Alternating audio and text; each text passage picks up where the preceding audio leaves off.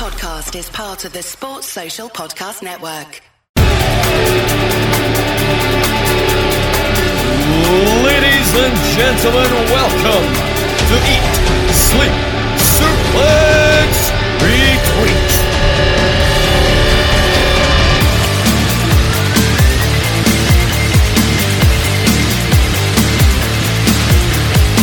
What's happening, everybody? Welcome to this, the latest episode of ESSR Central here at Eat Sleep Suplex Retweet. I'm your host, Stephen Wilson, and as always, here on ESSR Central, we're going to be going through the latest news, reviews, rumours, previews, everything that's happened in the last week in professional wrestling. Before I introduce you to my panel this evening, who are going to be helping me talk about the last week in wrestling, just a bit of housekeeping from us here. You can follow us on all good social media Facebook, Twitter, Instagram at Suplex Retweet. You can find us on any good podcasting platform by searching Eat Sleep Suplex Retweet. And you can also find us on YouTube, and we've got a lot of great content going on there, including Quiz Showdown, uh, The Conspiracy Theory, and Book It. So loads of stuff going on at our YouTube channel. But of course, I have been, as always, joined by my lovely panel this evening who will be going through the weeks in professional wrestling. Now, we're just off of the back of the farewell for The Undertaker, so it's fitting that this week's uh, intros are themed around the dead man himself. First of all, he is our own Lord of Darkness, the personification of evil, the Reaper of Nightmares, and the only person who thinks that abducting Viscera is a good idea. It's Gary Kernahan, everybody. Oh, thank you, Stephen. Um, a very fitting and accurate introduction for a change. Well, yeah, every, every, I was like, what's makes Undertaker sound like an absolute evil bastard? And I thought, eh, that's very fitting. I could have been, I could have listed a load of them off, but I thought three would be quite enough. Yep. Now, up next, he's our own American badass, purely based on all his trips across America. Oh, wait, sorry, not the American badass. I got that wrong. Oh, sorry, I'll, I'll correct that. He is the Clarkston tight arse. It's David Hockney. Uh, you know what? I think I thought you were going to say like American dumbass, but hey, hey ho, I'll just roll with it. ah, you need to, you need to, you need to start spit splashing the cash, David. You know, you've uh, you've got that big space to your le- your left co- uh, over your left shoulder there. You can put like a Uh, nice. That's my right shoulder. I know, but you've got an empty space over your left shoulder. You can buy something and put it there. Uh, no, I'm going to keep that. Uh, I'm going to keep that space open. Oh, Jesus. anyway, up next, uh, Undertaker over the years has been known for his wide variety of tattoos, and of our panelists, this man probably undeniably has the most tattoos. Now, the dead man's most infamous tattoo was the one he got on his neck with his wife's ex-wife Sarah's name on it. Now, if this man got a similar tattoo, it would simply read Tinder. It's Grant McRobbie. That's a belter. I mean, other than the fact that I've finally been able to delete Tinder. for Exclusive, lads. Get that in. Fair play to you. hmm David's wish for that day. Plus, Jack, Jack Graham's my stepson now, so that's how it's came about. You wouldn't want to win him in a ladder match. He's grounded. He's not getting on the ladder. Uh, I, I'm, I'm curious to know the logistics on how this happened. Uh, we will um, we'll let you know about it after the show. uh, and finally, this man's wrestling fandom can be summarised in one Undertaker segment: SmackDown 2006, Mr. Kennedy and a hearse. It's Kwakuachi. Yes, I am back, folks. I am back with a vengeance. And if you're watching this on video, I am wearing a MacGa hat, which stands for Make Christmas Great Again. Basically, I'm wearing a Santa hat. Yeah, the theme of this show is hats, as we're all wearing one on this recording. You know. I'm taking mine off because it's actually my nephew's Santa hat, and my head is bloody sore. Uh, right, guys, let's get on to the discussion in this week's wrestling. Of course, and based on the intro, the big the thing we'll start off about is, of course, the Undertaker. Now, Survivor Series this past weekend was badged around it being 30 years of the Dead Man, and obviously it led to the speculation. And we got at the event that this was going to be the final farewell of the Undertaker. Uh, anybody who's followed Undertaker's career in the past decade or so would think Undertaker would never pack it in. However, based on the closing half hour of Survivor Series. It looks like he's been he's got the farewell that most wrestlers would dream of, and anybody who's watched any of his media appearances in the past uh, few weeks as well, including when he was on our own Good Morning Britain, and of course his recent interview, follow-up interview with Stone Cold Steve Austin and the Broken Skull sessions, will probably gather that this could actually be him calling it a day.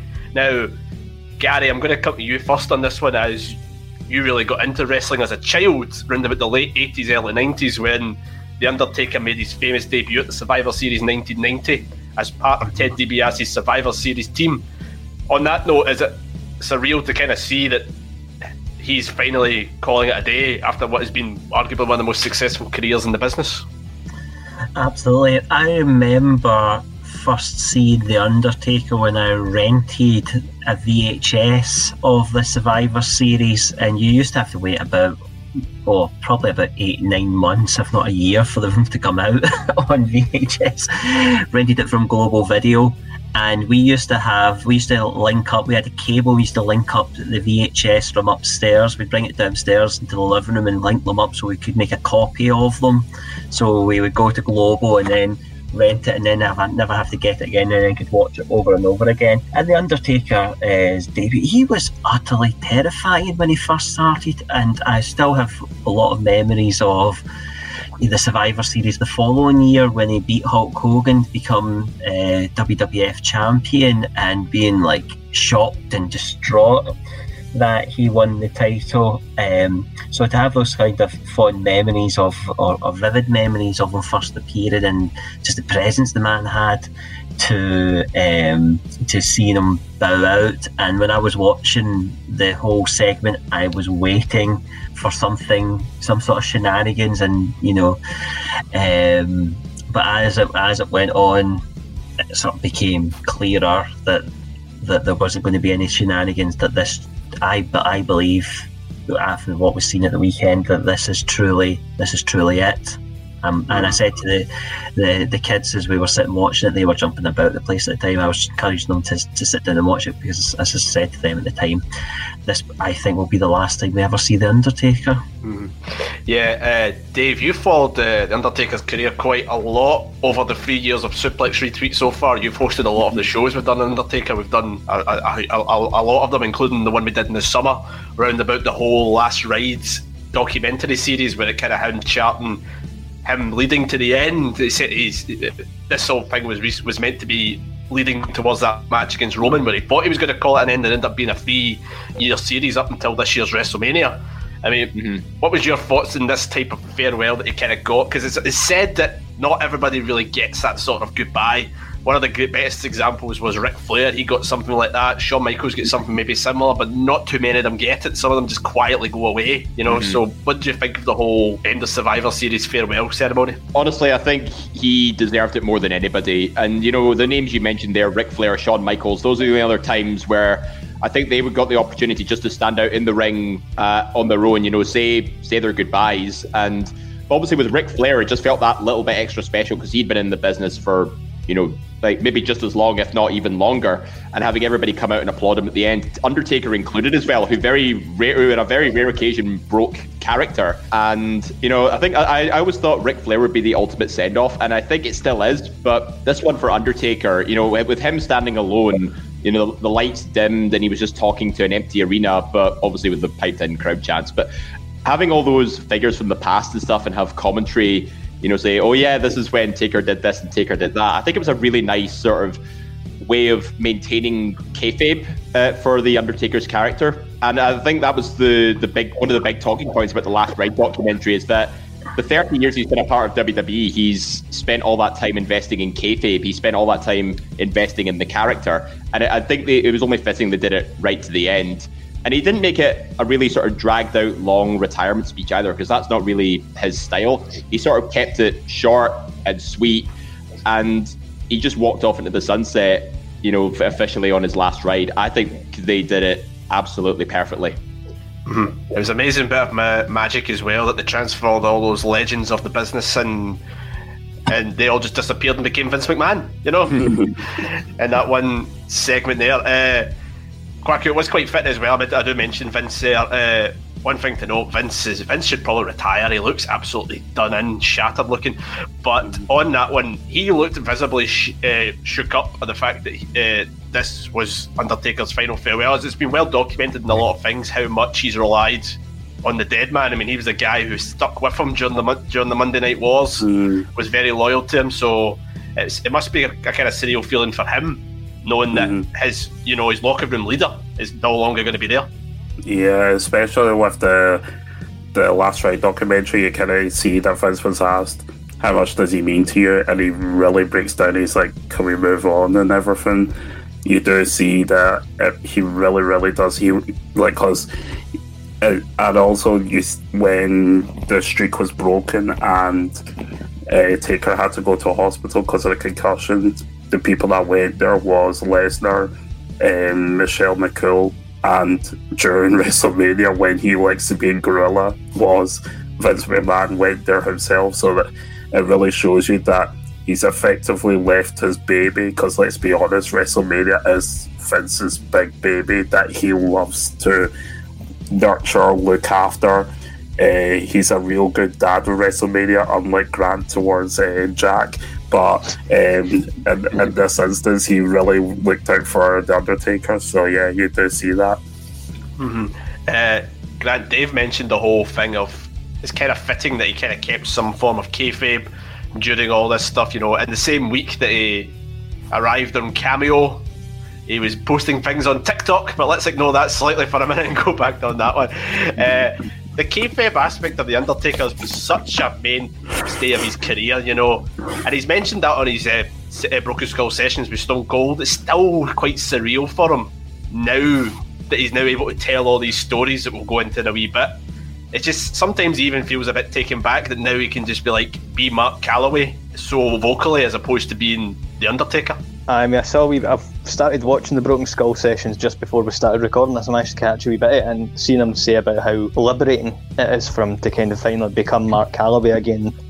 I mean, it's kind of amazing seeing some of the things popping up, things that not a lot of people knew about. Um, like there's actually a picture resurfaced that's back in New Japan, and it was him with um, Scott Hall tag team, and they were going for the New Japan tag tag belts, and this was like early, early, like well, sort of late eighties or what. It's it's so surreal though when you see him, you go like, that's the guy that's going on to become the Undertaker. This is like it shows you how truly big his career is. Everyone obviously thinks WWE, but he did do a little bit of stuff outside of there as well, and it's it's had a long lasting legacy. That when he was Jack Mulligan? Uh, I don't think it was Jack Mulligan. I'm trying to remember. I, I It was need Mean Mark. It was Mean Mark at one point. Mean Mark. Me, Mark Callis, yeah. Yeah. But like Scott he's- Hall in the picture looked like looked like um, a cross between Bobby Roode and Rick Rude. It was quite scary.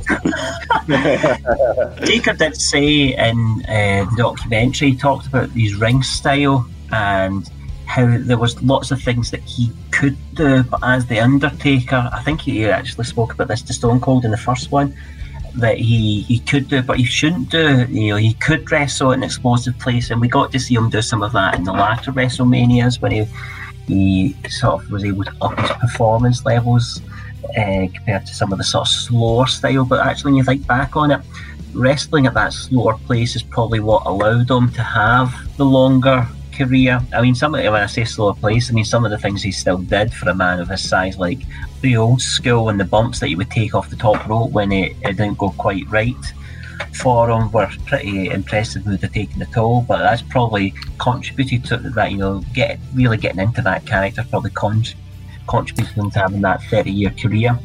But it's interesting then, probably worth mentioning. Um, you know, he did used to appear at WWF fan meet and greets, but always in character. And there came a point when he just stopped doing it. So there will be some people there, probably ages with myself now, that have pictures of them or autographs of meeting the Undertaker or Polaroid somewhere of them meeting the Undertaker.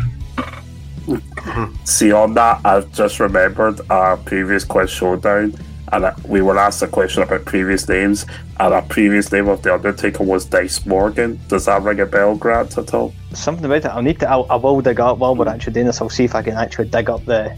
the No, I, I think I think you might be right, Quacker. I think it is Dice Morgan because I don't know why I had Blackjack Mulligan in my head for some reason because that was um Blackjack Mulligan was was he not Bradshaw's old tag team partner? Yeah I think so yeah I got I got the two mixed up because I know Bradshaw was Death Mask in Japan and but and I knew Death Mask wasn't the Undertaker. It was Dice Morgan. I think you might be right there, Quacko. Death Punisher Mask Dice was Morgan, JBL. was- I remember Yeah. him asking that as well. Mm-hmm. Aye, it was Punisher Dice Morgan. I've just dug it up.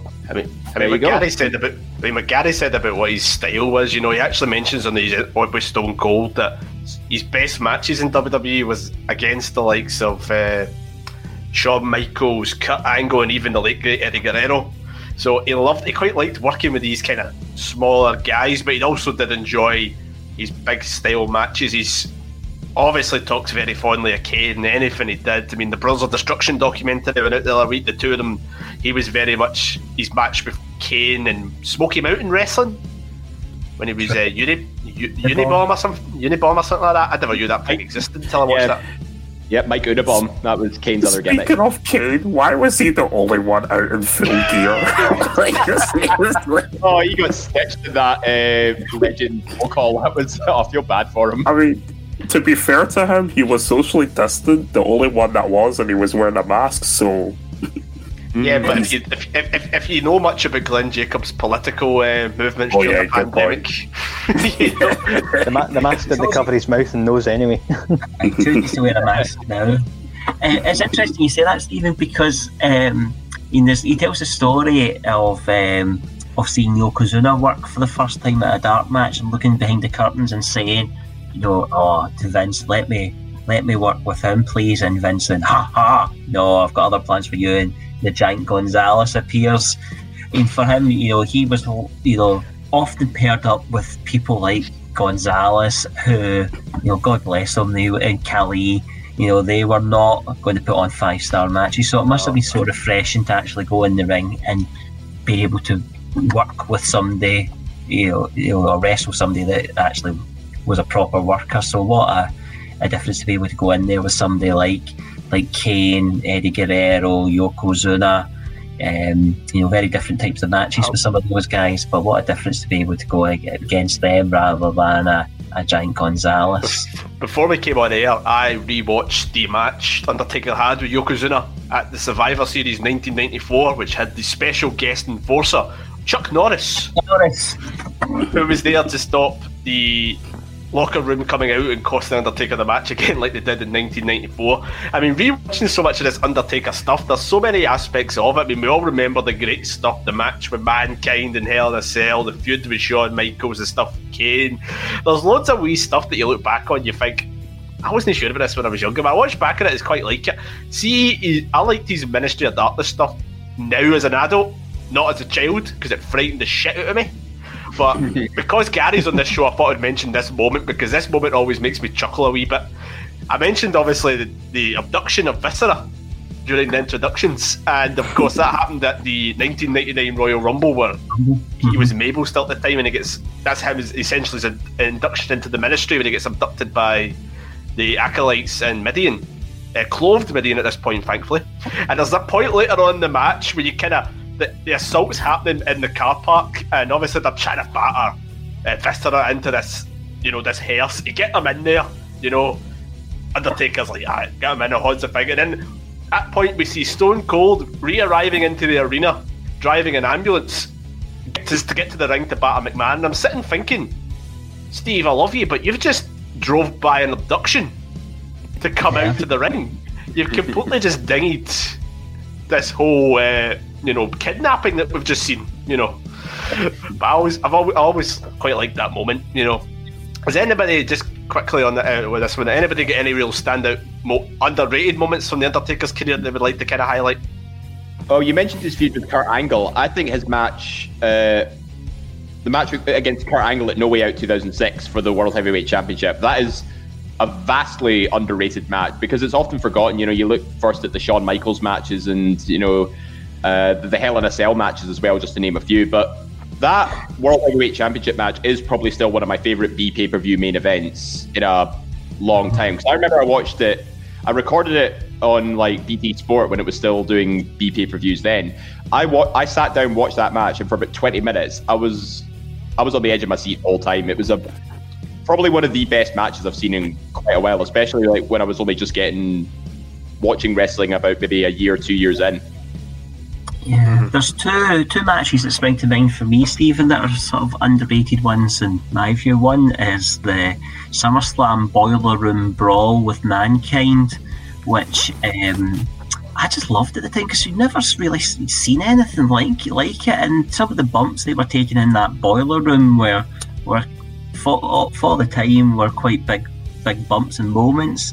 So I loved that one, and then. Um, it's probably one of these lesser spoken about WrestleManias, but I really enjoyed the Undertaker Triple H WrestleMania at 17. Oh, it's great. It's got the longest ref bump in wrestling history. Yeah, and Chioda's been for about half an hour. He missed the whole match. Ah, he does. It's unreal how like his look because he, he gets knocked down. They go into the crowd for ages, and they did do that. Uh, did that uh, choke slam spot off the uh, the camera bit. Yeah, camera tower. It's, it's yeah, and there's this the moment the the sledgehammer uh, as well as he went up for the last ride and gets smacked with the the the sledgehammer, the gimmick sledgehammer, and did quite a lot of damage to him. And um, you know, honourable mention to his match with uh, Ric Flair the following year at WrestleMania 18 was also very good match. It's a very good, good match with Flair, I think. Mm-hmm. It goes down. Uh, Quacker, you get anything? Undertaker? Uh, well, without stating the obvious bit that I love, and for me, it has to be. I know this is a weird thing to say, but as somebody that just loves music, media, and that kind of thing, his whole entrance at WrestleMania 19 with Limp Bizkit play was just absolutely amazing. Just the fireworks seeing them at the top, Reverend Fred Durst doing the dance and the rapping. It, it was just, it was just a badass moment for me. Um, the only thing that was missing was maybe a Reverend tank, but that's another thing for Rusev there. But oh, it's just amazing. Mm-hmm. Uh, Grant, anything you might throw up? I mean, the guys have pretty much covered all the ones I've got. I, I'm just always big in his mania entrances, like things like was it was it when he was Punk or what, and it had all the caskets and they all got lit up. Mm. Uh, no, that, I was, think uh, that was that was when he lost it. Yeah, that was it. Aye. Uh, 29 was on the keepers. Ground, yeah. There's Leonardo 21 when he's on that platform that draws him in. it's just so scary as anything. Right. I, Uh, I did not I did not want to be Randy Orton watching that. uh, I really like 14 entrance, the one for Kane. That was a that was badass as anything. His, his WrestleMania 20 return one as well was quite similar. It's just as good. The Paul Uh, Bearer one for that, Stephen adds a, a little underline to it where you just hear the voice at the start of it. I it just what a, what a lady drops to Kane. You're no son of mine. Like harsh. what a way to undersell him in the guard. Uh, anybody who's not watched the Broken Skull Sessions documentary, Stone Cold does ask him about the pyro accident at Elimination Chamber 2010. Uh, that's actually a really good listen, uh, watching that one when he talks about that. He it was livid at the pyro guy, I think it's fair to say. Quacky, I know you're an advocate of pyro, but uh, I can probably see I mean, why. yeah, but not not toasting the I, I, can, I can probably see why they stopped the pyro for so long because Undertaker killed the pyro guy. Because he was that annoyed him, but there's a there's so I much. think he was more. I think he was more pissed off because Goldberg can obviously stand in his pyro. I know it's totally different, but still. Uh, it's, something else, but there's there's so much great stuff for this whole Undertaker month stuff as well. But a fantastic career for the Dead Man, and as you mentioned, Paul Bearer there, Gary, I thought it was quite a nice touch as well. They did the Paul Bearer hologram at Survivor Series as well. It was. I actually th- I think if I was summarising the whole segment, I just think it was a really classy send off. It was, you know, um, nice that he's, um, you know, he, he's he was surrounded by his friends for that moment. Very few people would get that type of introduction from Vince McMahon. So that was that was special as well, and um, you could see the emotion in Vince's voice, and also in the Undertaker's voice when he was speaking. It was, um, he said in GMB that actually people maybe not physically being in the arena might have helped. I think um, both men might have struggled even more if there had been an actual live audience there, and you could see the whites of people's eyes there. I thought, yeah, just a, a classy, classy send off. Mm-hmm. Yep. as he said, my time has come to let the Undertaker rest in peace, and that was that that was the closing off segment, obviously of Survivor Series. But obviously, there was, you know, actual matches at Survivor Series. There was stakes on the line, even though at no point during the show they said what the score was between Raw versus SmackDown. But aside from that one, there was some very good wrestler action going on that show. There was actual matches at Survivor Series as well as the Undertaker's final farewell, and Dave, the one that many people were talking about post uh, Survivor Series was the main event match between SmackDown's Universal Champion Roman Reigns and Raw's WWE Champion Drew McIntyre. Now, obviously, not the first time the two of them have met. They did have a match at last year's WrestleMania, WrestleMania 35. Not really one many people cared of though, because it, it was a crap build. It was all about this whole pish with Drew, Baron Corbin, and Lashley. But this match, I believe, was a completely different kettle of fish, and it was the one everybody was really looking forward to. Yeah, that that was main event of WrestleMania worthy. Like it was, like you said, completely different kettle of fish. Like these two guys were made to look like complete mega stars. Like both champions of their respective brands, and you know these are this is like the equivalent of say.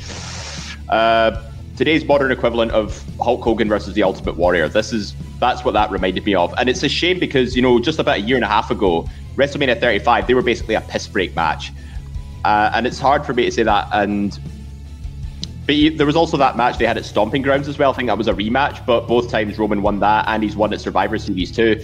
And I, I actually have checked. Roman Reigns is now four and zero oh against Drew. Drew's never beaten Roman Reigns one on one before, which is quite quite fascinating. But the, the the amount of spots they had in this match, it was just a, a perfect story to be told there. You know, Roman's come out as the tribal chief. You know, his new heel persona has made him a much bigger aggressor and a much more intense competitor. But Drew just matched them every step of the way, and it makes Drew look like an unstoppable machine. Uh, and there was a couple of spots in particular that really caught my attention where he countered the spear into a Kimura lock. So it was a little shade of Brock Lesnar's uh, submission hold, and that but that spear through the the barricades by the announce table. I mean, yeah, that is just a, the biggest oh my god moment of this year, I'd say. Mm-hmm.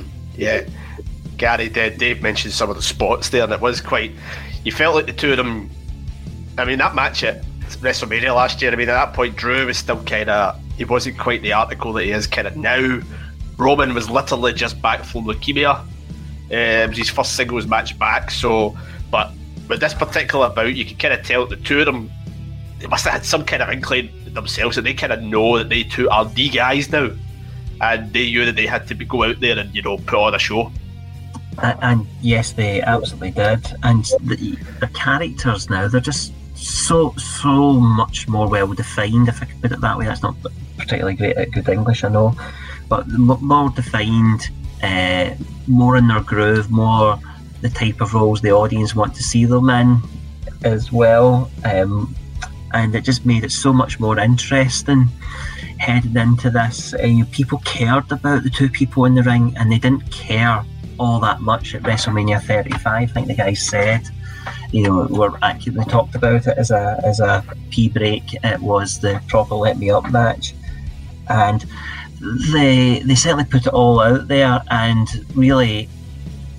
I thought was really interesting the sort of psychology of the match and how that you know, we had the "It is awesome" chance and what a difference. I know we're going to talk about Thunderdome in a bit, but just the difference have that setup has made. When we think back to the, you know, it seems like you know a lifetime ago because this feels like the year will never end. The empty arena matches at WrestleMania, just the difference in terms of the atmosphere having that fan input is having there. I, I just thought it was, you know, brilliant, brilliant work, brilliant storytelling. Really got into it, and I certainly don't think Drew is any looks any weaker having come out as the loser of this match at all. Mm-hmm. Yeah, uh, going into it, a lot of people are speculating how they could get a finish for this one without, you know, any of them do. Uh, going week, obviously, the big thing with Drew is obviously he's just won the title back and he just lost the title, and obviously Roman is on this indestructible run. And of course, they found a way of doing it in the form of little cousin Jey, who obviously came out and had a final say in the match and seems to get himself back on the good books of Roman after, you know, been disappointing the family during the opening five on five SmackDown uh, Survivor Series match. Aye, this is where like, yeah, I've not really watched a lot of WWE lately, but this is one of the matches that I did watch at Survivor Series. I only watched three matches in total from it because it was only three that caught my eye, and this one, the storytelling in it was fantastic. Using Jey for the like, it's a finish that in some places you'd maybe think it kind of cheapens the match, but in this one it plays well to the overall story of Jey trying to get in the good books of his his his big cousin that and that like little bit at the end where I, I was like, is he going to hit him? Is he going to? No, no, he's going to hug him. That that was actually you could feel the tension, but you could also feel like Jey is actually coming round to his way of thinking, and it's a logical step with the story. Mm, yeah, definitely because Gary, even from the, the opening match of the show, which was the five on five men's Survivor Series match, you kind of felt like there was something brewing in this one because, you know, we saw clips of Paul Heyman watching the match go on anytime we saw Jey Uso in the match.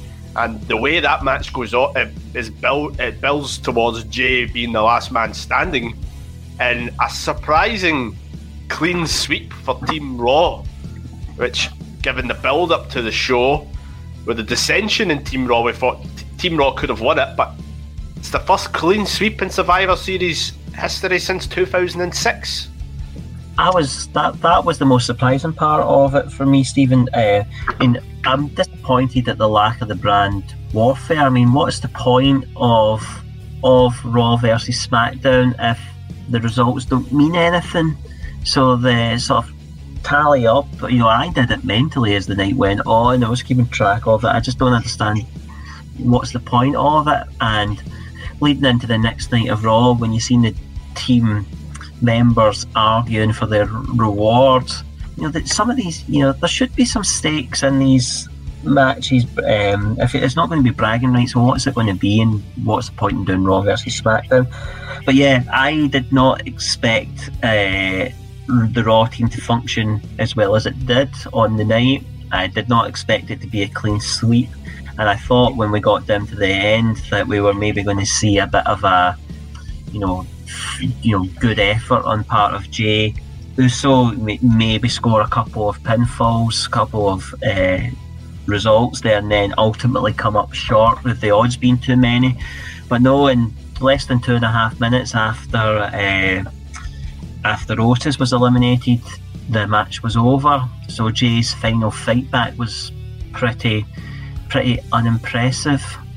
Mm-hmm. Uh, Dave, I believe I may have stolen a stat that you probably had in the bank there of the whole clean sweep thing of, since 2006. Yeah. Uh, obviously, that was uh, when DX, the Hardy Boys, and CM Punk went mm-hmm. clean in that one. But you know, there was aspects of the match that you saw coming. You know, the Seth Rollins stuff I seen coming.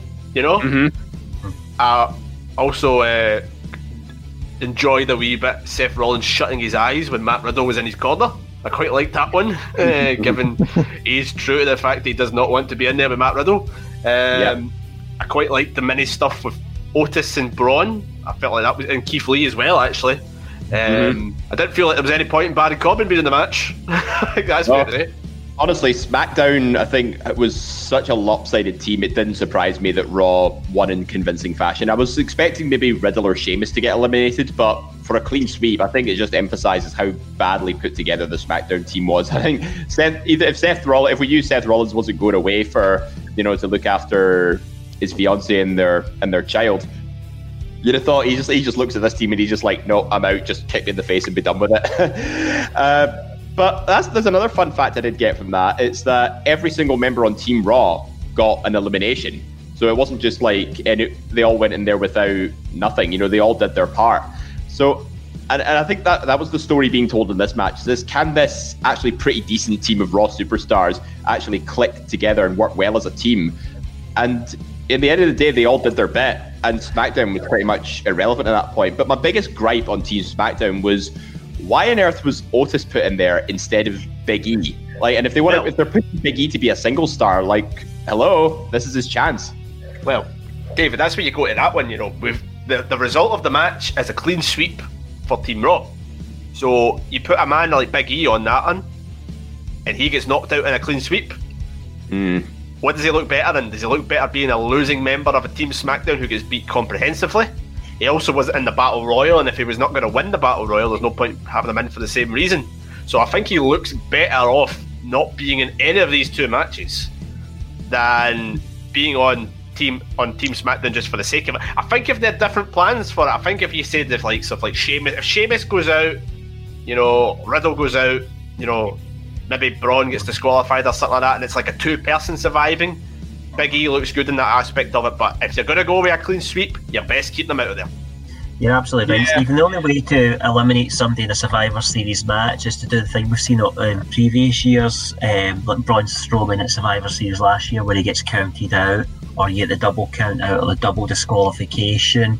You can still have somebody relatively protected in, in that fashion, um, which is probably makes sense why Big E wasn't featured in this way. Plus, we did get to see that little uh, reunion of the three New Day that we probably wouldn't have got if Big E had been in one of the other matches. Yeah, Seeing them, I'll, in um, their, seeing them in their Gears 5 outfits too, I mean, that was one of my highlights of the entire X. That gear looks absolutely amazing. Well, we'll, we'll, we'll throw straight to that match, David. You know, obviously it was the Street Mhm. Profits versus the New Day, you know, SmackDown Tag Team Champions versus Raw Tag Team Champions. A few weeks ago, I said this match has the capabilities of stealing the show. Did you think it get close to that? Honestly, this was my match of the night. I think this absolutely stole the show uh, because I I was excited to see the one of the elimination matches, you know, kick off, and I thought, okay, this is gets in the mood for Survivor Series and stuff. But you know, whoever's following this is gonna probably be a bit of a stinker. But no, this one did not disappoint in any any way, shape, or form. And there was there was plenty of story to be told behind it, you know, because they had interactions backstage. You know, they'd swapped brands, they swapped championships. I think it only made sense that they were gonna, you know, clash at some point. But this just goes to show what two tag teams with amazing chemistry with each other can do inside a WWE ring. And you know, WWE gets criticized for not producing the best tag team wrestling, but this is one very big glaring exception. The Street Profits have now become arguably as big, if not maybe just under the popularity levels as the New Day have, because New Day's been around for a good five years now. Street Profits are still uh, hot property and you know something fresh off the table. And look how quickly they've arrived. You know they've been tag team champions for the majority of the year, and they're massively over with the crowd. And their move sets, you know, Angelo Dawkins for a big man, he moves absolutely flawlessly. Montez Ford in that frog splash is just a thing of beauty. And it's their personality, it's their personalities as well that gets over with the audience. So I could see the Street Profits potentially being WWE's top tag team maybe for the next few years. Uh, Grant, a few weeks ago, you actually um, told me that you didn't like this. You weren't looking forward to this match. Uh, obviously, it's one of the ones that you watched. Uh, what was your feelings on it? It was a match that, when I looked at it a few weeks ago, wasn't enamoured by it. As the build came up to it, I followed some of the articles, I followed some of the news articles and everything, and my interest started to drum up. And I was like, no, what? Let's get a bash. Worst it worst is, I don't I don't like it.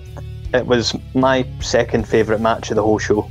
It was absolutely fantastic. I I loved the selling. Um, I, Um, my biggest worry about it going into it was both teams are kind of faces, so I sometimes hate that you get that face vs face. It can be quite flat, but New Day kind of played a little bit heel at points, and I felt that was really good because, well, yeah, New Day's been face for so long, but I wouldn't say no to seeing a little bit of a heel run for them. Getting a little bit too cocky now that they're they've, they've won that match to come back to bragging, oh, we've beat everyone who can beat us, that sort of thing. It sets up some good opportunities. You took the words out of my mouth, Grant, because I was going to touch on the one of the things I enjoyed about this match was was the New Day's heelish behaviour during it. But just to sort of finish up on one of the points I was going to make is I, I love the Street Profits as well. I think they're fantastic. But by God, they need some contenders. They need some challengers. Both teams need some challengers. It looks like we're going to get the you know a run with the Hurt Business and the the New Day, um, but but you both need something to do. And this year, I think, the best, I think the best offer they've got on SmackDown is Ziggler and Roode, but I mean it's hardly something to shout from the rafters about. Cesaro, Cesaro and Nakamura are still due. A, are they not still due a rematch? I thought they were to be getting rid of this whole rematch business in WWE. I thought that, that was, And it suits. They don't really have anybody there. They need some reason for them to kind of team with them, you know. And got- Cesaro wasn't even in the Battle Royal, Stephen. Are they even still a thing? Or are He was they just advertised- quietly Was he, separating? he was advertised for the Battle Royal as well. No, he wasn't. He wasn't. He wasn't on the. He wasn't in the pre-show graphic. No, it was just Nakamura. Maybe. Uh, He was, he Cesaro- was, he was playing Uno. That, he was playing Uno. hmm But that was a good tag team match. You know, two very very strong tag teams. We were talking about Montez Ford, uh, David, and uh, his other half was, given a not bad showing in the five on five women's Survivor Series match, which was obviously Team Raw, which consisted of. Nia Jax, Shayna Baszler, Lana, Lacey Evans, and Peyton Royce. That's a team that'll put butts on the seats. Uh, taking on Team SmackDown of Bianca Belair, Ruby Riott, Liv Morgan, Bayley, and everyone's favourite Natalya, who it was revealed before the show she's the woman in WWE history with the most wins, the most Survivor Series eliminations, and the most on-show naps from fans. That last one's mine. that last one's my stat. Uh, but um, this was a differently laid out match, the women's Survivor Series match. With the men's one, it was all about the can the, the Raw team coincide. This this one was all about the storytelling aspect of it, more from the Raw side, I think, as well, than the SmackDown side. Yeah, I wasn't too sure about how this was going to pan out because obviously, you know, this the story was uh, all the stories just seem to be happening on the Raw side as well for some reason. There never seems to be any proper developments going on on SmackDown rather than just making new stars. But yeah, the storyline's obviously Nia Jax keeps putting Lana through the announce table, and word going into it was that Lana was going to get some form of uh, of uh, retribution against Nia in some aspect. So we were wondering, you know, if you know Nia gets uh, eliminated or something, and Lana either abandons her or you know somehow puts her through a table in some convoluted way. But um, I think the booking to the end of this match was actually pretty poor, uh, if I'm being brutally honest, because Lana does bugger all for most of the match. She just stands on the steel steps uh, in the corner. Uh, Bianca Belair is doing all the all the heavy lifting for Team SmackDown. Gets uh, a couple of people eliminated, Shayna and Nia, albeit by disqualification and count out respectively. But I think it, it, it hurt Bianca more than it did to elevate Lana because Lana does nothing yet. She gets like a very quite a big accolade of being known as the sole survivor of a Raw team where she does nothing. Uh, That it, it really grinds my gears to know that somebody can get such a prestigious accolade and having done almost hee haw to, to get there. Because Bianca was the absolute star of that match, as she was uh, the year before when he was pe- competing in the NXT team. So I think I, I get why they were do- doing in terms of Nia and Lana, but at the expense of a of a rising star like Bianca Belair, I wasn't happy with it. Well, uh, uh, Gary, one thing that grinded my gears a wee bit is uh, you get this moment at the start of the match where we get Peyton Royce picking up a major surprise, eliminating Bayley first. Then two minutes later, she gets eliminated by Natalya. Italia. I mean, there's so much, Dave. Dave, if that was you being brutally honest, I mean, my goodness. Uh, Go, go for it, Gary. Go for I, it. I was I was seriously pissed off with this match, and al- always that first one. You know, Bayley has had the most amazing year, eliminated by Peyton Royce. I mean, what what the fuck has Peyton done recently? And as She's you say, iconic. Aye, what's the point in giving her this rub then of eliminating Bayley to have her tap out, you know, two minutes later to to Natalya? Is what the fuck? I mean, if you're going to, if, if Peyton's going to, you know, get the rub of uh, pinning Bayley, don't throw it away straight away. That was that was the first thing that pissed me off about this one. I was pissed off about Bianca Belair's presentation in this match because yes, she got a lot of the spotlight and looks, you know, she's just incredible anyway. But she didn't eliminate anybody. Uh, Shayna got herself disqualified. Her and Nia were counted out. She didn't pin anybody. There was plenty of, you know, uh, jobbers here that she could have eliminated along the way. Why not give Belair a couple of these eliminations along the way? She could have uh, eliminated Peyton. She could have eliminated Lacey Evans. Nobody would have cared. And then the third one that pissed me off was was Lana's victory. If this was to elevate and give Ran- Lana a rub, I fail to see how this achieves any of those things, other than in the passage of time people might remember that she was a sole survivor but forget how she got there. She could have got uh, elevated in other ways. She could have got the you know the fluke pinfall to win the match. She could have beat somebody cleanly. She could have contributed to Nia being eliminated, you know, stood up to Nia and maybe slapped in the face, which would have then set up somebody to eliminate her. You know, give her a bit of payback on it. So, if, you know, for those three reasons, I was pissed off. Generally, the the booking in this match, I, I felt, feel, I don't know what purpose it serves. I'm usually one that says, you know, let's let's see how it plays out, but I, I fail to see how this does anybody any good. Yeah, I did have a theory thought- about. I did have a theory about the Bayley's uh, surprise elimination because if you remember, I think about about a minute prior, she and Peyton did that superplex spot to the outside, and I, I'm not sure if nobody, maybe that nobody caught Bayley. There was the eight Yeah. of them there, and nobody caught her. Exactly, yeah. So I'm wondering if she got maybe potentially hurt during that spot, and it was made just to be an uh, on the fly call to say, look, uh, I'm hurt, I can't keep going, just eliminate me quickly. I'm, I'm wondering maybe if that was uh, she took a nasty bump and she just couldn't continue. But what I'm saying, what what Gary makes a fair point. Going, if you're going to have Peyton then do that, then you call it on the fly, at least something like that. Have Bianca eliminate Peyton if they're going to do it so soon. What mm-hmm. Natalya has to gain from eliminating Peyton that soon is unreal. They could have had anybody else on that SmackDown team do it. Liv Morgan, Ruby Riott, they could have done it, you know. But no, they went with that. Uh, and I, I, I thought if they were going to do the Lana thing, they had to do the sneaky pin. I don't think her standing on the steps did her any any benefits. You know, fine where they're going to. This is going to run till Mania. We're going to get a match between Nia Jax and Lana at WrestleMania. Has to be a tables match, doesn't it? I mean, Oh, I can't believe you 100%. keep calling her Nia Jax. No, her real name, her new gimmick, Denia Vax. She ain't like most girls. Uh, Grant, Grant, I will uh, move to you on the next one with the one of the, match we're not talked about yet. Uh, Raw Women's Champion Asuka versus SmackDown Women's Champion Sasha Banks. A match that we saw all throughout the summer. But uh, this one had a much different outcome. We had a clean victory for the boss, Sasha Banks, where it finally looks like she's been booked as a dominant champion in. WWE. This was a match that actually won it for me that night. That was my favourite match. It was not what I expected. Took everything that I was expecting and then completely turned on its head. The clean win, the the way like uh, the look of upset in Asuka's face at the end, as if to say, "Hang on, I've tanned you up and down the entire United States. What just happened?" Like it, it sets up Asuka to have a bit of like a, a bit of a, a breakdown almost in Raw, like just to kind of lose the plot a wee bit. And for Sasha, it puts her in a good strong standing, hopefully keeping her away from Bayley for a little bit until they eventually clash again, hopefully at Mania. Yeah, uh, Gary, this one actually, this was my shock uh, prediction uh, call of the night. I thought a lot of the other stuff was going to happen some way. I, did not see a hope in hell that Asuka was going to lose here to Sasha. I thought Carmella might have got involved and did something but no, they did a, a really surprised WWE move and had it clean as a clean as a whistle.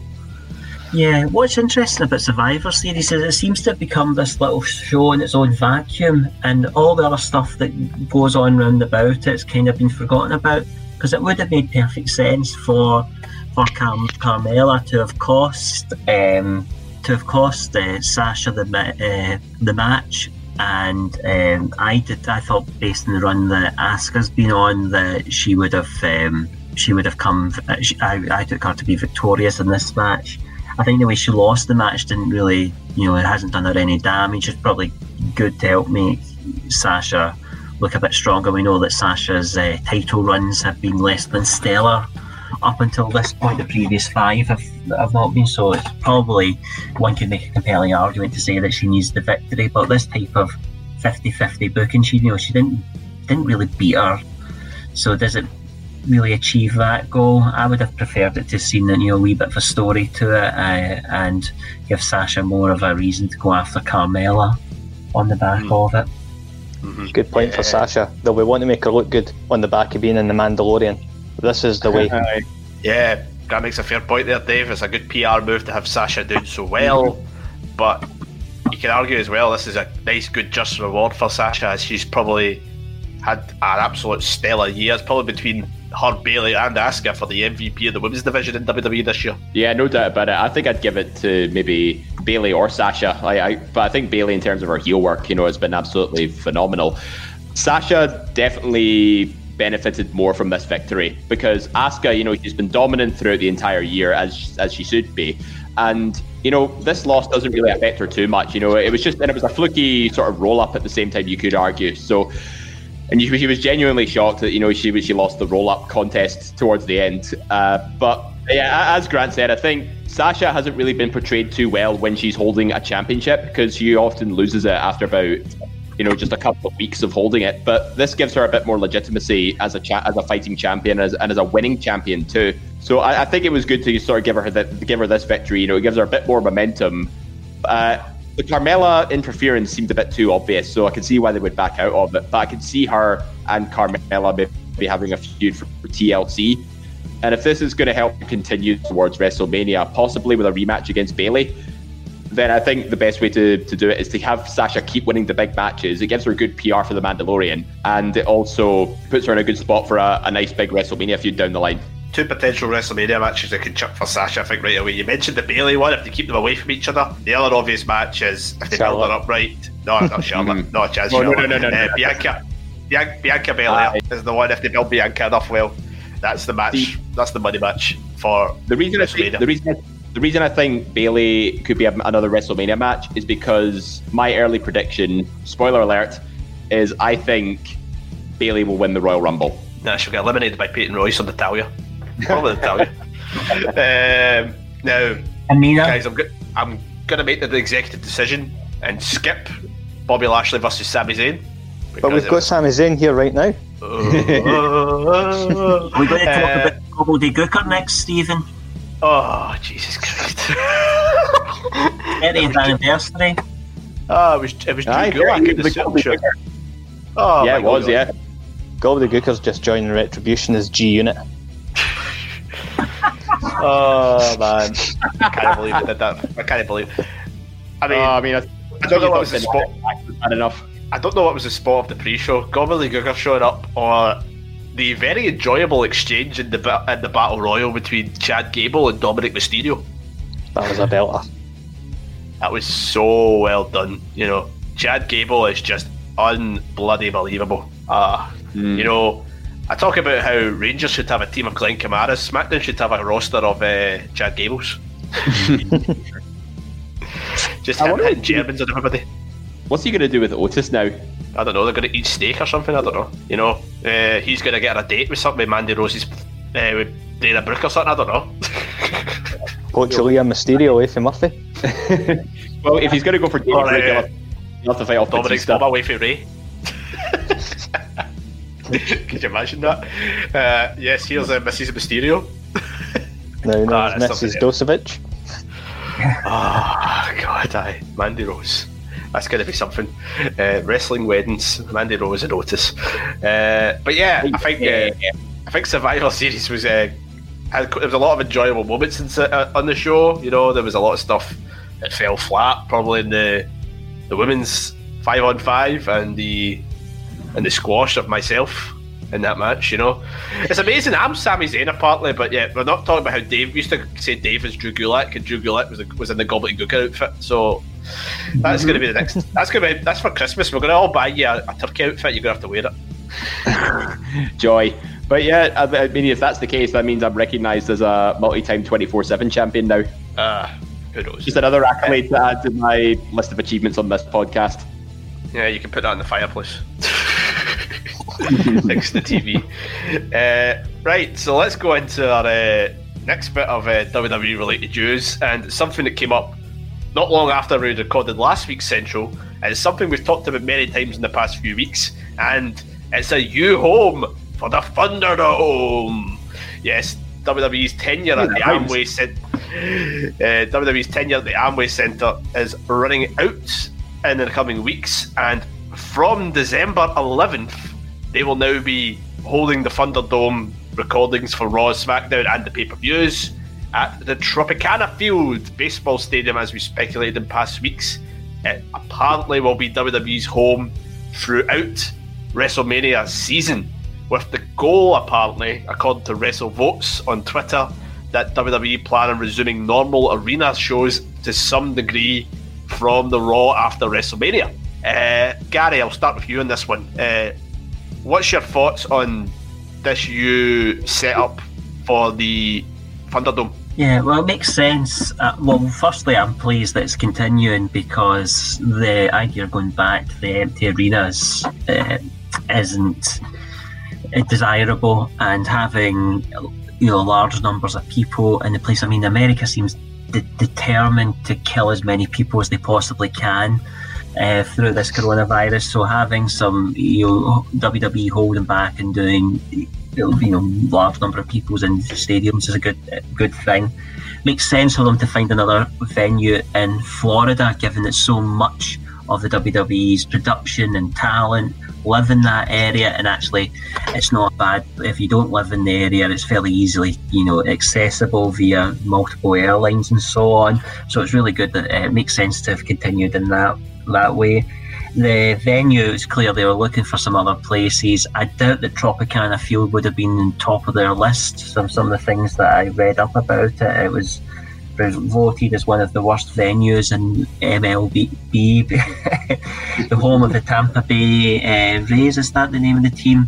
But uh, it's, in, it's in St. Petersburg. So one of the criticisms of it's been is it's quite a distance from Tampa as well if you're travelling to it. Um, when I did hear about it going to a baseball stadium, I did wonder about you know venue sort of acoustics and so on. But it does it has a fixed roof on it, doesn't it? And uh, twenty five thousand uh, capacity. Um, given some of the works that were done on it recently, I think it can go up if they need it to.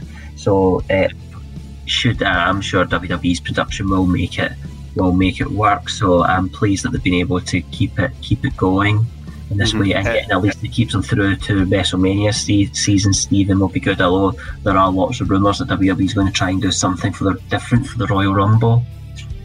Mm-hmm. Yeah, uh, Dave, that's the one thing. Uh, a lot of people there's a there's talk that they're, they're probably going to have to concede that there's not going to be any fans for the Royal Rumble.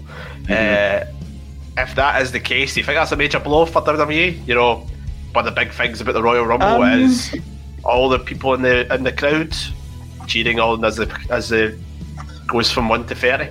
Mm. It's a tricky one to say because the Thunderdome has actually been doing very very well since it was. Uh, since it was introduced, you know, it's it's been it's been an award-winning concept and it's been critically acclaimed by so many. I think you know whatever way they sort of set up the Thunderdome inside the Tropicana Field, I think they'll make it work. And it's the same way, like you know, they piped in the crowd noise uh, when they've got the the LED boards, you know, with fans watching.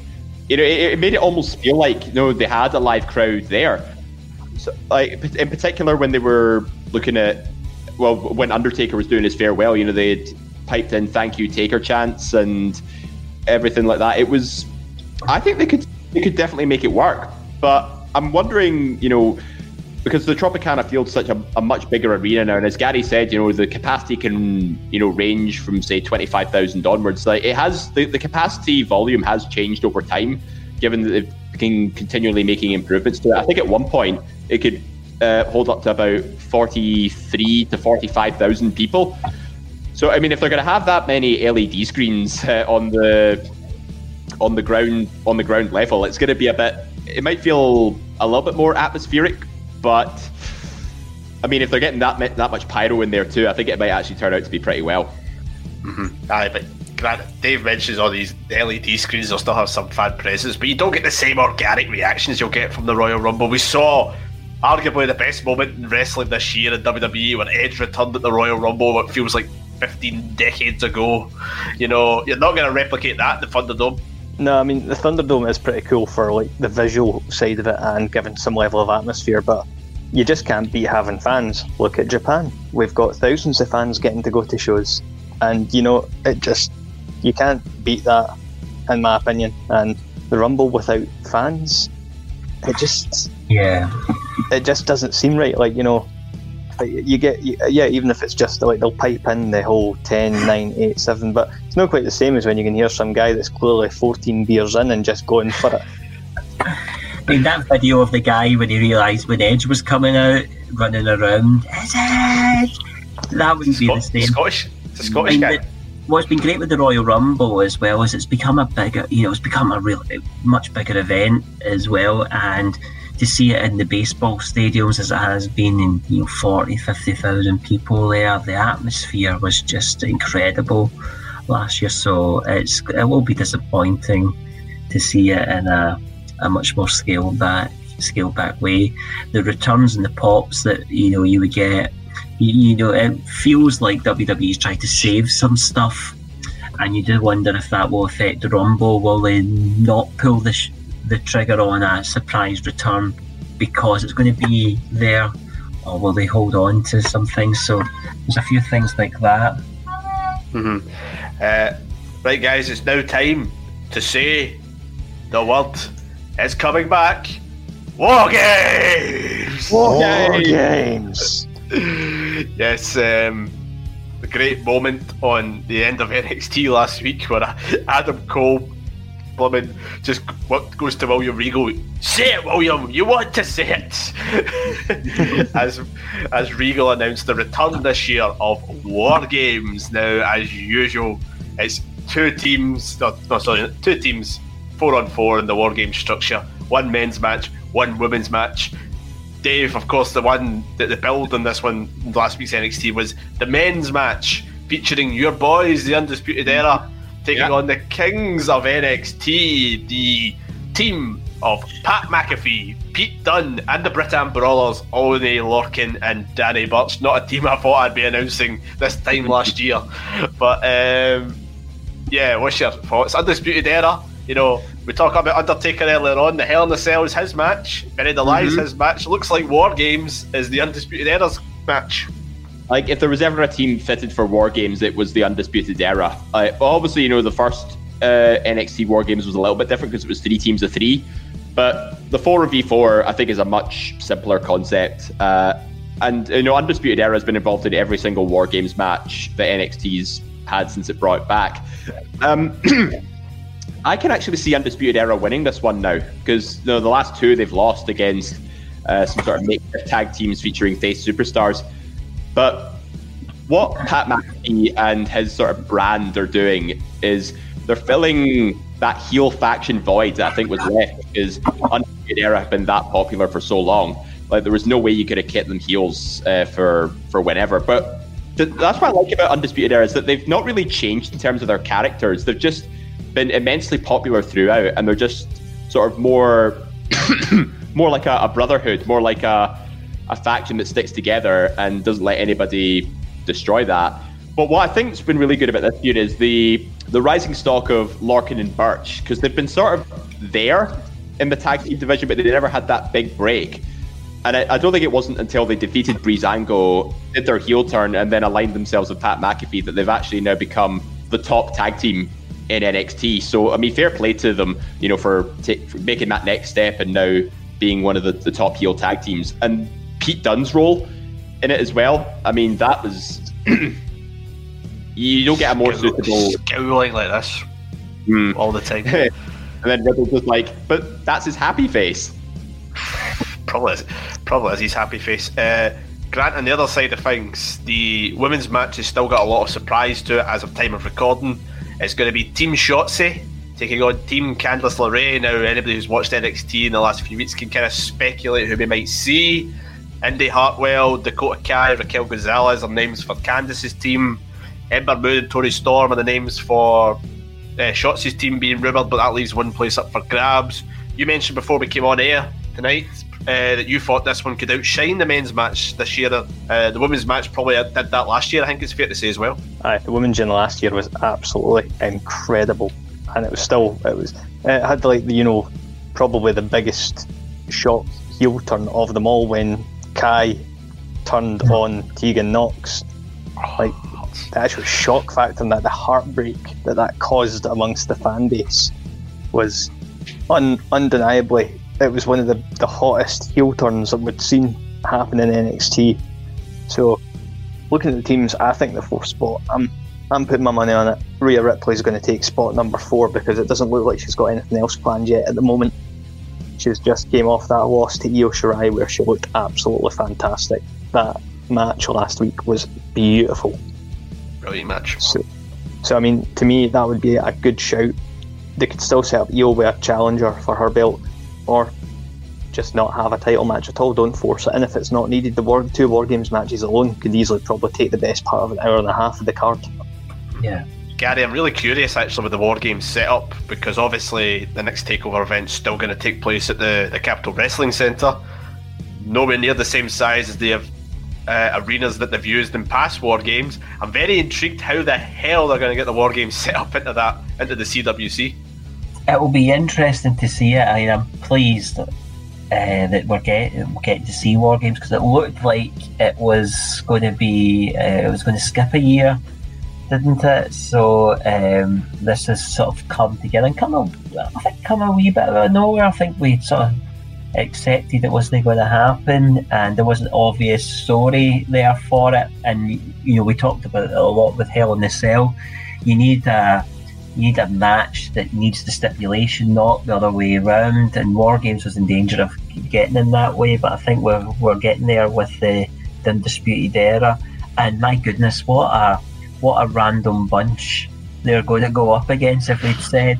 I know there's a lot of things we're saying. Well, this time last year, if you'd have said that, if you'd have told us just a couple of weeks ago that that Pat McAfee, Danny Burch, Oney Lorcan, and Pete Dunne were going to be in the main event of a takeover show, we'd all thought you would been out with uh, hanging out with Matt Riddle. Well, um, a wee point there, Gary. You're saying like this time last year. To give you a, a wee bit of context, this time last year, I watched Lorcan and Burch in London at Progress.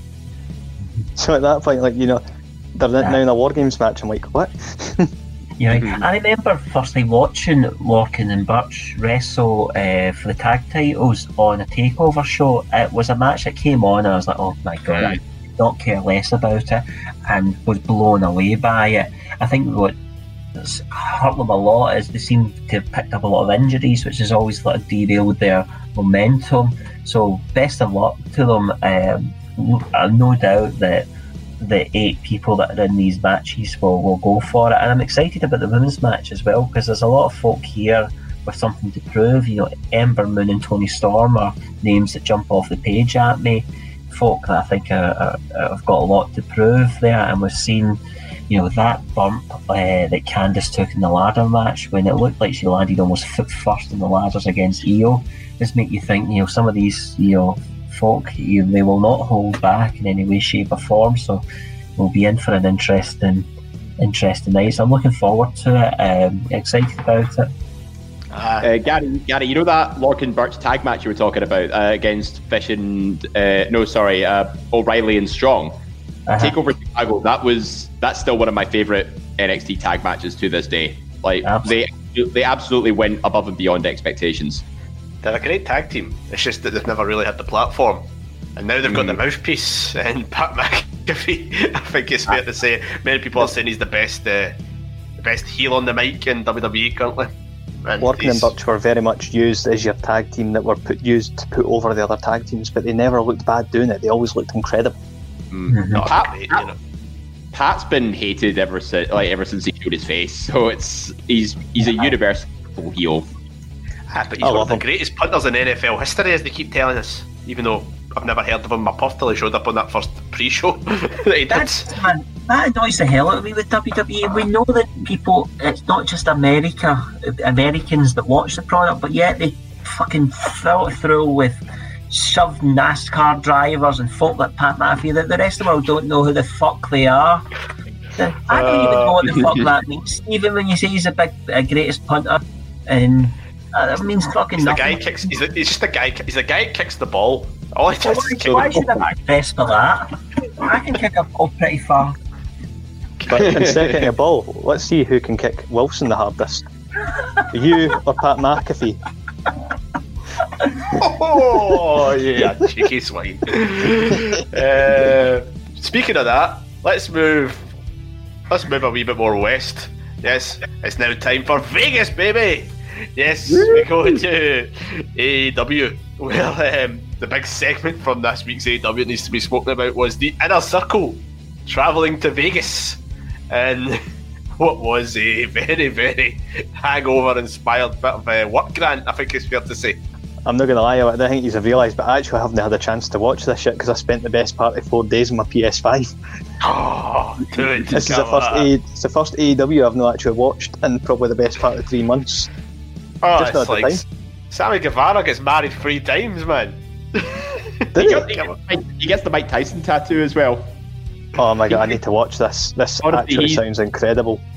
basically Sammy Guevara plays the role of Stu in in The Hangover, and oh my gosh, this is it's it's basically if The Hangover was turned into like a if it was filmed by like a, a student group or something. I, I'm not going to say it's like it was made into a parody because it, I mean I suppose in some sense it was a parody, but.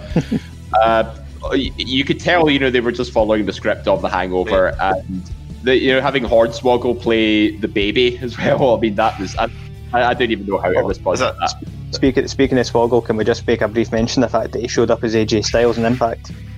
Yeah, saw that too.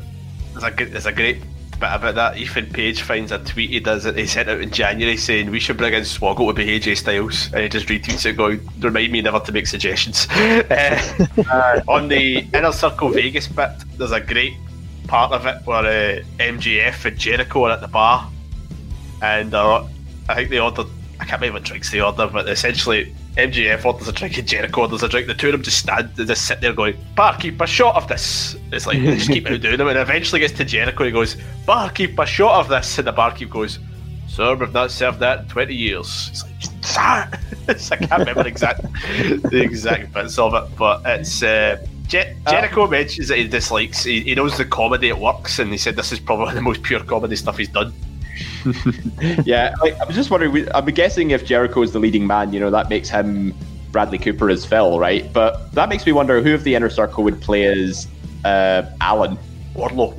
What? nah, no. Or, Uh, or, Ortiz, Ortiz or Santana, I'd say. Jake Hager's more of an Alan, I think. And Sa- was it Ortiz? Uh, Ortiz is quite good in it. Uh, he just does not seem like he just is just like he's all him and Santana are so contradicted in it. Santana looks like he's having a time of his life, and Ortiz is just like, oh, I want to go home. Oh, I play on P- I just ordered the PS5. Let me well, I've been, I've been to Vegas and holy crap, the, it, is, it is the reason why uh, it parties all night because you know the casinos are open 24 hours a day. You can actually drink out in the street just as long as it's a plastic uh, plastic cup, and you, you dress in the nines every time, and that's what the inner circle does. It's uh, you know they they portray themselves as these kingpins of AEW, so I, I- think it's quite good. You know, they they include the Vegas sketch, and it's, I think I think you, you you don't really know what Vegas can offer until you've actually been there, and I think they certainly, you know, did the case it with the the Hangover and stuff. Uh, Gary, I know you don't watch AEW. but What do you think in the, in the year 2020 of a Chris Jericho led Hangover skit? Well, there's nothing that you can't do, is there? Um, so it makes perfect sense. So why not? And why not? Why Why not? not, indeed? Uh, I would have thought there would be uh, a singing lunch date in wrestling. Uh, if you'd said that a while ago, would that work? You'd have said absolutely no way. So, so why not? Absolutely. Uh, also from AEW, a quick couple of things to kind of note of. Uh, Dave, I'll go with you in this one. It's the the strengthening of Team Taz with the heel turn of Will Hobbs, who's joined uh, Brian Cage and Ricky Starks on that team. Uh, is this something that you've foreseen in the last few weeks? Uh, actually, it was because I remember I think it was Will Hobbs uh, came to support. Uh, I think it was Moxley when he chased out uh, Team Taz, but crucially, he actually didn't hit any of them with the with the steel chair. Yeah, he, he- showed up about half think- an hour late last week to help Uh-huh. Cody and Darby Allin. Yeah, so if, yeah. And that's when if, he, if he's not hitting them, then he's probably got some allegiance to them. So, and there were rumors going around like, well, if he's not hit them, he's probably going to heel turn with them as well. And Team Taz needs a little bit of an extra boost. So I, I kind of saw it coming, but I had to see it in person to believe it. uh, and Grant, something you'll be happy about is the reformation of the Death Triangle Yes. of uh, Pac is rejoined with the Lucha Bros. Uh, Lucha Bros clearly had enough of being part of the family with Eddie Kingston, Butcher, and Blade, and we now get the stable that we were we saw some great stuff from in February before the pandemic forced Pac into English isolation. That sounds absolutely horrible to say. this is a stable which I was, as soon as they confirmed that stable was happening, I was buzzing for it, and then the pandemic took it away from me. So, how they've brought it back, I think it's actually going to work in, in their favour by the fact that Pac's return is hot. The, the heat with, with Kingston.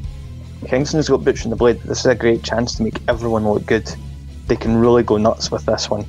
Uh, just because like uh, the video packages Pac, Pac was doing, like to come back and that just gets hype right behind them.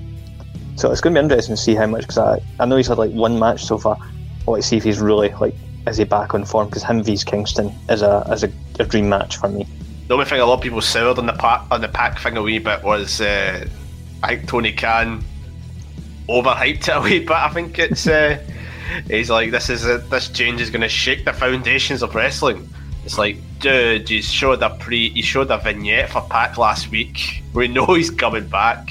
See if you didn't show the vignette the week before, you'd be a lot more excited about the Pac thing. But it's like, kind of knew he was coming back. We love Pac, but Big Tony's exactly. guilty of getting a wee bit too hyped up himself, and I didn't get I get why he does it. You know, he wants to big up his product. He's put a lot of time and money, and he's a fan himself. He's he is a big passionate wrestling fan. So yeah, he's he's getting a wee bit lost in his own hype, and I think that is a bit of a side effect of spending too much time with Cody, who is also uh, bad for being a wee bit too much overhyping. Yeah, you saw the tweet that Tony Khan sent out a few weeks ago. I talked about Fulham, and the Fulham fans did not appreciate him tweeting about things. I think he said about the team playing absolutely rotten, and they were like, "Why are you undermining the manager?" Like, see if he did that in AEW, they'd be like, "Come on, Tony, well done, well done, Tony, well done." you are the man. You are the man. Uh, Gary, I've never asked you about this. What's your thoughts of Tony Khan as a wrestling promoter? Uh, well, um, I, I don't consume any of the AEW products. I don't really have an opinion on it, but I do have an opinion on on f- football. Do you know if I was uh, if I was the owner of a football club and putting millions and millions of pounds into, I'm going to say what the fuck I want. I would undermine the ma- my management team. Well, my management team to, to undermine is my privilege and right to do so. Now, I don't think it's necessarily great management or leadership, but uh, it's your right to do so. Um, that one, but I, I don't I don't follow AEW products. I can't really comment too much on it. Hmm. Nothing much about your social media stuff. No, I don't see much yet. Just off the radar. You should follow him on social media. He does. He, he, he talks a lot. He, he does talk a lot of good stuff, but he also talks a lot of uh, crap, as mentioned well, with the aforementioned tweets. I mean, I've already gone on a couple of rants tonight, but I may as well throw another one in because another thing that really pisses me off is the the AEW p- people moaning about the ratings war, uh, mm. and it's like they're they're the ones talking about it. They're the ones talking about WWE all the time, making pot shots everywhere. And uh, w- NXT was already on Wednesday nights, which is a fact. It wasn't on USA Network, um, but it was already on Wednesday nights beforehand. So I get a bit pissed off and fed up hearing oh. that stuff. I made that rant last year. You know, I get tired of making the rant, so I just kind of think I quite I quite like the two shows. You know, I wish they were on different nights. I wish they didn't argue. I liked what Kenny Omega said the other week, the other day. Of if WWE ever comes and wants a relationship, I'd be like, yes, please do it, and that'd be quite good. As if that's going to happen, Kenny. I mean, I'm waiting for waiting for a supermodel to come and chat my front door. WWE is not going to approach AEW. There's no way that's going to happen. It might happen after Vince is, you know, not there anymore, not running it anymore. That's a weird. If AEW was to reach out to WWE, different story. WWE's not going to reach out to AEW. Not anytime soon. Not anytime soon. Uh, closing segment of this week's show, we're going to throw to Grant, who is our New Japan man.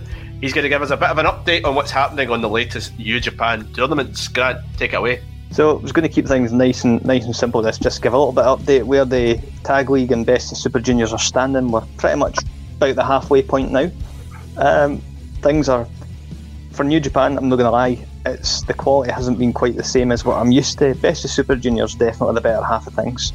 But World Tag League, to give you an idea where things are standing, my boys sitting up top, eight points. Sanada and Shingo, the actual champs, are not sitting top of World Tag League. It's three teams are tied in second. Evil and Yujiro, Yano and Ishii, sorry, four teams, GOD and Dangerous Tekkers. Oh, no, sorry, five. There's that bloody many of them. And the Empire. Yes, the Empire. Will Ospreay. We are a colony. A colony people. The Empire. Pish name. They're tied in six points. Yoshihashi, the man without without a personality, and Goto uh, and FinJuice are on four points. And Tanahashi is teamed with Henare, who I forgot even existed until he reappeared at World Tag League. Uh, and Fale and Owens are on two points. But I'll be honest, World Tag League, this is where New Japan suffers. Um, we've talked about the different tag divisions. You know, we mentioned earlier Raw and SmackDown struggle a little bit with their contenders for their title guys. Uh, New Japan makes SmackDown and Raw's tag side look a lot better. I'd say New Japan's got the better quality tag teams for their actual in ring power, but there's just no depth. So that'd be an awesome thing if they could do a relationship, but you know, sooner a chance that I'm going to become Tony Khan myself. The best of Super Juniors, that's where it's getting interesting. We've got three guys tied at the top. Hiromu, um, who's sitting there with eight points. Uh, Ishimori, the current junior heavyweight champion. And we've also got Wato, the, the cockeyed wonder with the, the dodgy blue haircut. he's he's actually making a fantastic impact, um, being fresh off excursion. Me and Scott will go quite a lot into that. Um, I'm assuming at this point Scott's probably still about four days behind me at this point, so I'm hoping he's not listening to this. Probably. uh, tied at six points, there's uh, Sho, El Desperado, and Bushi, which is quite a solid one. You got Robbie Eagles and Taguchi are sitting on four points, and at the bottom, with no points, Douki and Nomura, both with five losses each. How pish is that if you're in the tournament you can't even get a win? but yeah, I mean, we're halfway point. Things are starting to. The way they're doing the tournament, single block, so the top two go into the finals. So, like, if you look at that, there's pretty much like six teams in the running out of ten currently in Tag League, and you're like pretty much between six guys in Best of Super Juniors, and we're halfway.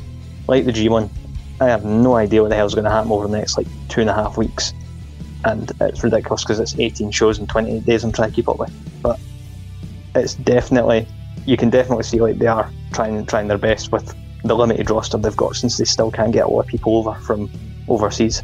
Yeah, definitely. And if you want to get a more detailed outlook on the New Japan stuff. Uh, obviously, Grant and Scott do East meets West here on Suplex uh, retweet, uh, and one of our next shows will probably cover a lot more depth of these tournaments as opposed to the brief results that Grant just gave us. So you can catch that on our podcast platform, East meets West, where but hopefully by then Scott will be up to date. You know, he's a host of a Japanese wrestling podcast with. He's about uh, twenty weeks behind at times.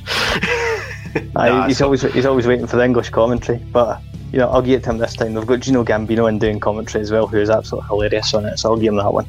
Uh, uh, final quick tidbit before we finish up, actually, just quickly before I miss that out. Uh, ICW are doing shows again on the, on the WWE network.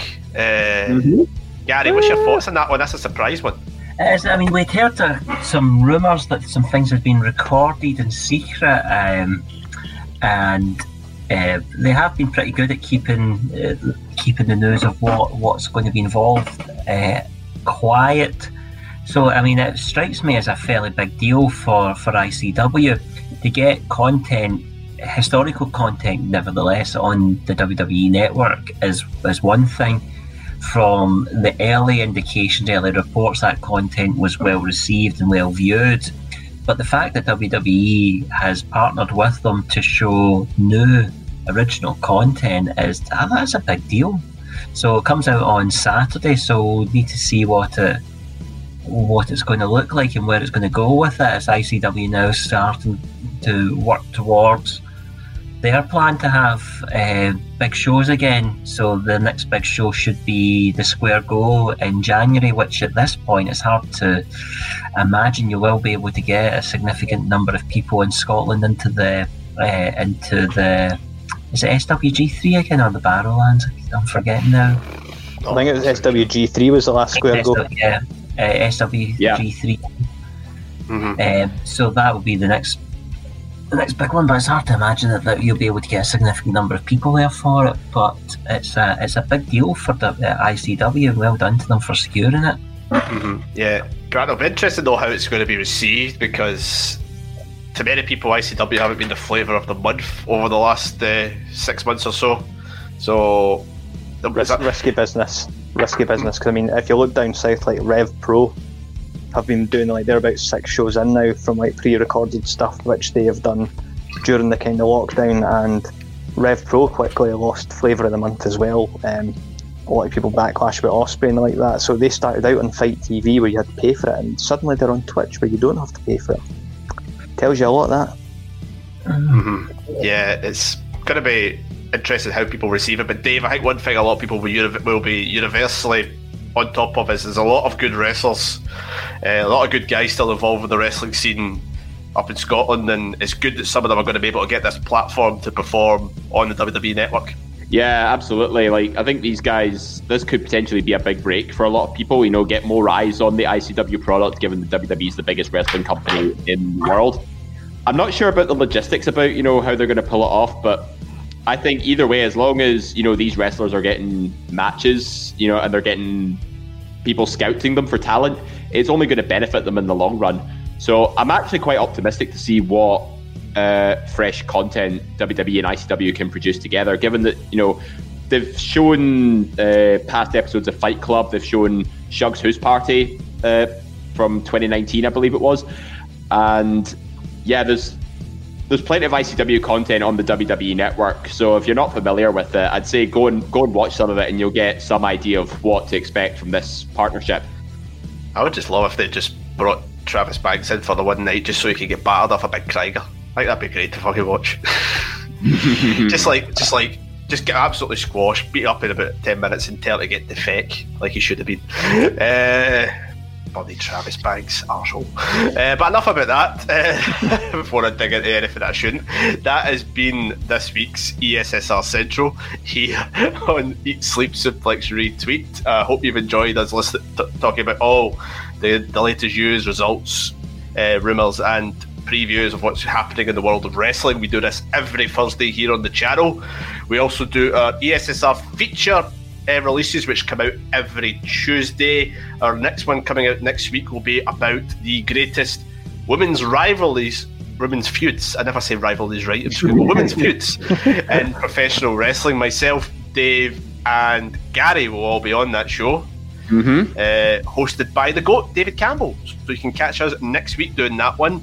Uh, the next release on the ch- on the channel will actually be this coming Saturday, the latest Saturday Draft Live, where it'll be the reveal of the season six, season season seven uh, teams. Seven. Season seven teams. All of us will be on that, picking our teams for the latest season to see who will dethrone uh, Grant's son Jack as the Saturday Draft Live champion. so let's see how that goes. Grant can't dethrone him; he's in purgatory, but the, the, the, the other three of us can. So that should go very well. My and son must be stopped.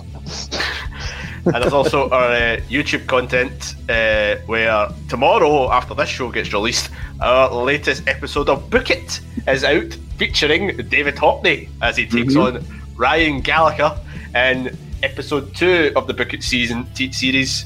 Dave, what is rebooking in that show? Uh, we've been asked to book our own NXT Takeover reunion show. That should be interesting. Obviously, the winner of that match will take on the winner of match number three that comes out in a couple of weeks between Ross McLeod and Jack Gall- Jack Gallagher, Jack Graham. Uh, so catch. oh, you didn't just say that name. you didn't just say Jack Gallagher. you didn't say that. Oh, he's going to get some pelters for being compared to that. you say my son's a sex pest. Oh, God.